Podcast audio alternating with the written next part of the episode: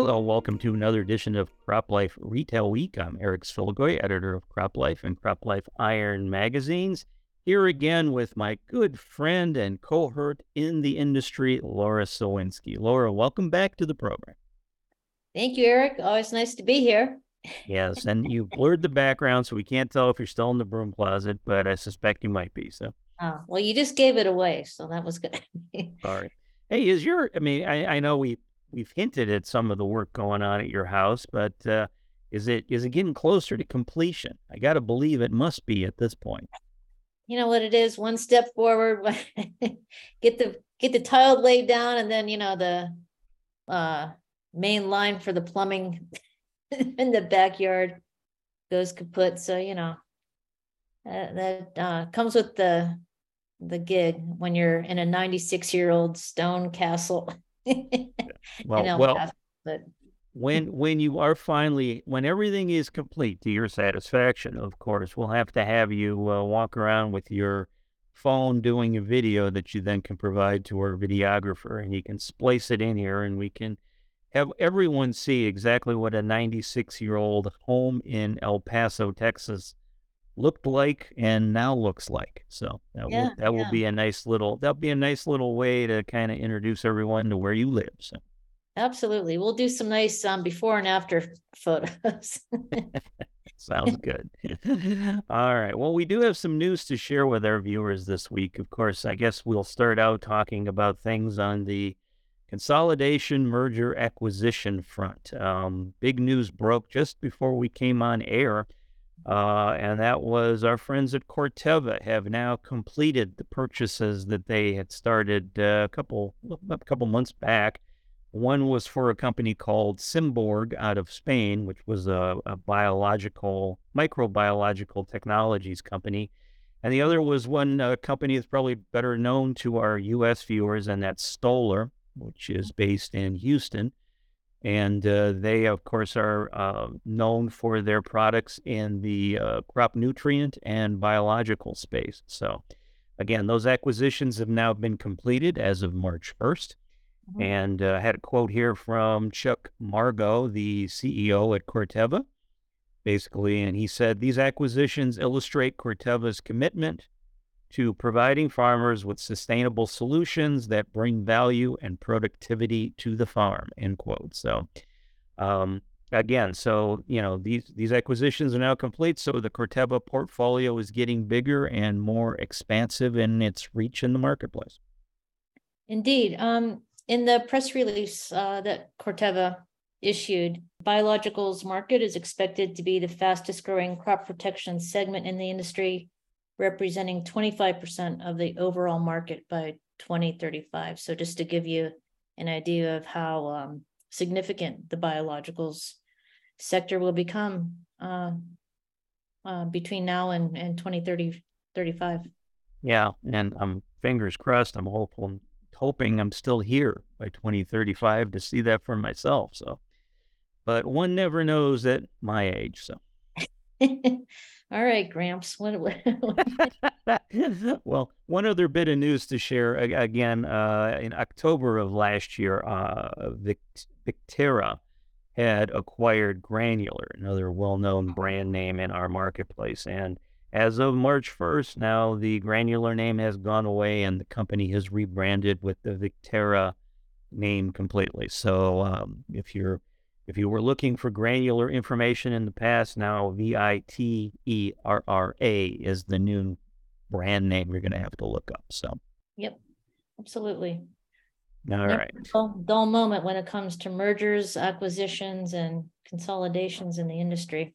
No, no. And as a matter of fact, since you bring that up, I know that as we record this, this will be our last uh, time sort of in our home offices for a week because next week we're both heading down to Orlando, Florida for the annual Commodity Classic show. And I know, you know, a lot of companies go to that event. It's attended by about six, 7,000 growers, suppliers, retailers, anybody who has a a, a stake in the ag market tends to be there. Um, and again, a lot of times companies will hold on to announcements for new products, potential acquisitions and mergers, personnel uh, changes at their organizations. All that will will happen. So if uh, you know you tune into our video next week, we'll be reporting from the show, and uh, we'll probably have some news to share with our viewers. And also to those companies that have been sending invites to us to visit with them, thank you so much. I know for myself, my schedule for the Thursday and Friday is pretty full, but I think Miss Lara has a few slots available. So if uh, you are if you are anxious to have a Crop Life editor visit your booth, you can reach out to myself or Lara or our other editor Jackie Pucci, who will also be on site as well. So any any thoughts on uh, your your first visit to a commodity classic, Lara? I'm very excited, actually. Um, this is my first commodity classic, and I've heard so much um, from you and Jackie and our other editors, and certainly our commercial side um, folks on that side. So I'm looking forward to it. Um, I am indeed slotting in some meet meetings. I have um, probably about a half do- dozen or so scheduled for uh, mostly on Thursday, but a couple for Friday morning as well. But certainly um, eager to roam around the show floor and uh, stop in and see and take some photos and and talk to folks. But yeah, um, certainly uh, would like to hear from a couple more folks if there are um, those of you that want us to stop by. Again, if not Eric or Jackie, then uh, myself. So looking forward to it. Yeah, we'll be reporting from Orlando next week. Yeah, and of course, I'm sure our videographer will be kind enough to put up our email addresses so folks know how to reach out to us. But yes, uh, we'll be reporting from Orlando next week. Hopefully, it'll be sunny. I know you were talking about snow this morning in El Paso. I'm sure that was fun as a flake or two fell and the city shut down, but that's beside the point. well, it was almost a whiteout. I couldn't see across the street. it really it was nice big flakes. Um, first time that uh, the puppy got to see the snow, so she didn't know oh. what to make of it. But oh, I bet I bet she might have enjoyed that. I know my ten first snow of the season, she usually goes out in the yard and starts biting at the flakes. It's it's a I should video it because it's it's fun to watch. So, but after the first two or three snowfalls, she gets used to it, and it's just yeah. no big thing. So, yeah. All right. Well, very good. Well, hey, one other bit of information to share with our viewers before we dive into the end of the video. Um, I know in a couple of videos past, we've talked about U.S. ag exports and the export market. Mm-hmm. And uh, I ran across a report from USDA that's projecting the uh, outlook for the 2023 U.S. ag export marketplace. And uh, on, on, I guess a little bad news, it's expected to be down about 5.5 billion, but it's still going to top 184.5 billion dollars when the year is over.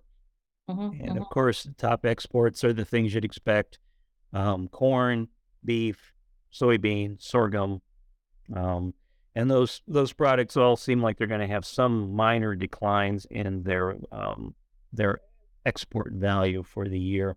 Mm-hmm. But uh, just was interesting. Uh, the top three export markets for the U.S. the last few years are going to remain the same, right. and the numbers for those markets, projected numbers for this year, look pretty healthy. Number one, of course, is China uh, expected to be, in, uh, uh you know, getting 34 billion dollars worth of U.S. agricultural exports this year. Mexico is second at 28 billion dollars, and then Canada just a hair behind at 27.5 billion dollars. So. Again, those will be the top three destinations for U.S. ag exports here in 2023. So we'll be following those numbers and developments as the year moves on. Mm-hmm. Yeah, I um, saw that uh, release from the USDA as well. Uh, you know, following another uh, downward uh, projection for 2023, and I think it's actually a little bit more now than um, five bil- billion. It's probably about twice that. I think the latest downward okay. Uh, revision.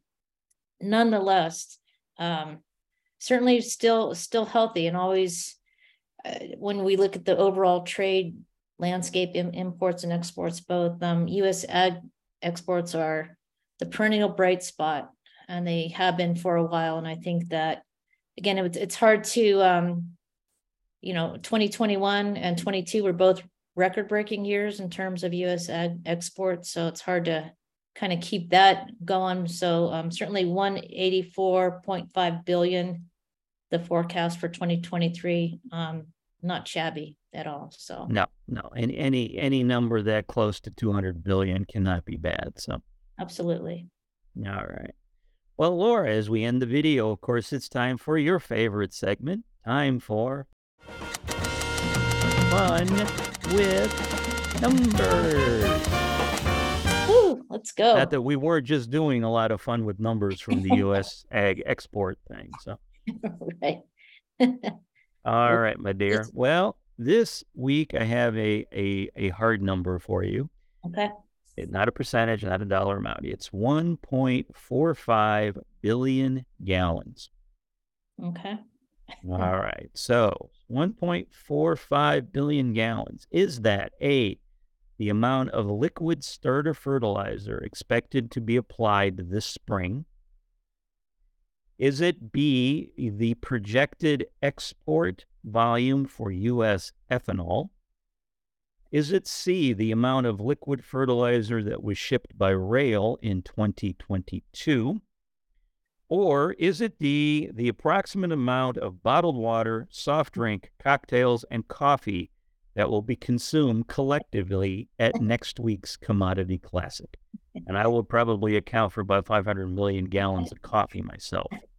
I was gonna say, when you say collectively, you mean just in our, the crop life team? No, I mean, I mean, I mean, you know, assuming six, seven thousand attendees, I'm, I'm, you know, the number's probably not going to be that big, but I'm sure it's going to be a big number. So, because I know those folks go through a lot of coffee, like myself. Wow, um, this is a difficult one. Hmm. I'm gonna go with B, uh, export volumes for ethanol. You are correct. Congratulations. I was hoping you'd catch on because I was talking about export stuff and I didn't really have. I thought since the ethanol number was kind of interesting, I would report on it separately. So, yes, according It- to USDA, they're going to, you know, the U.S. is going to be exporting 1.45 billion gallons of ethanol this year. And the top destination market, any guess? Hmm. I would say Canada or Mexico, Canada. Yep. Canada. Canada is going to account for about 466 million gallons of that amount, or one third. So, um, yeah. So i again, an impressive amount of uh, eth- U.S. ethanol gets end up used uh, north of the border. So uh, again, well, good, good job, Miss Lara. You you uh, you did well, and uh, you're getting back in the good graces of the fun with numbers uh, list here. So. Feels good to be back, you know? well, we'll see if you can keep it going moving forward. So, well, that is it for myself and Lara. Thanks for joining us this- this week, everyone. Again, look for us next week at Commodity Classic. And uh, I hope you enjoyed this video. We'll see you again soon. If you have questions or comments about today's episode of Retail Week, contact us by email or Twitter or type your message in the comment section below. Your feedback is important to us. We will try our best to address your thoughts in next week's episode and be sure to subscribe to our YouTube channel.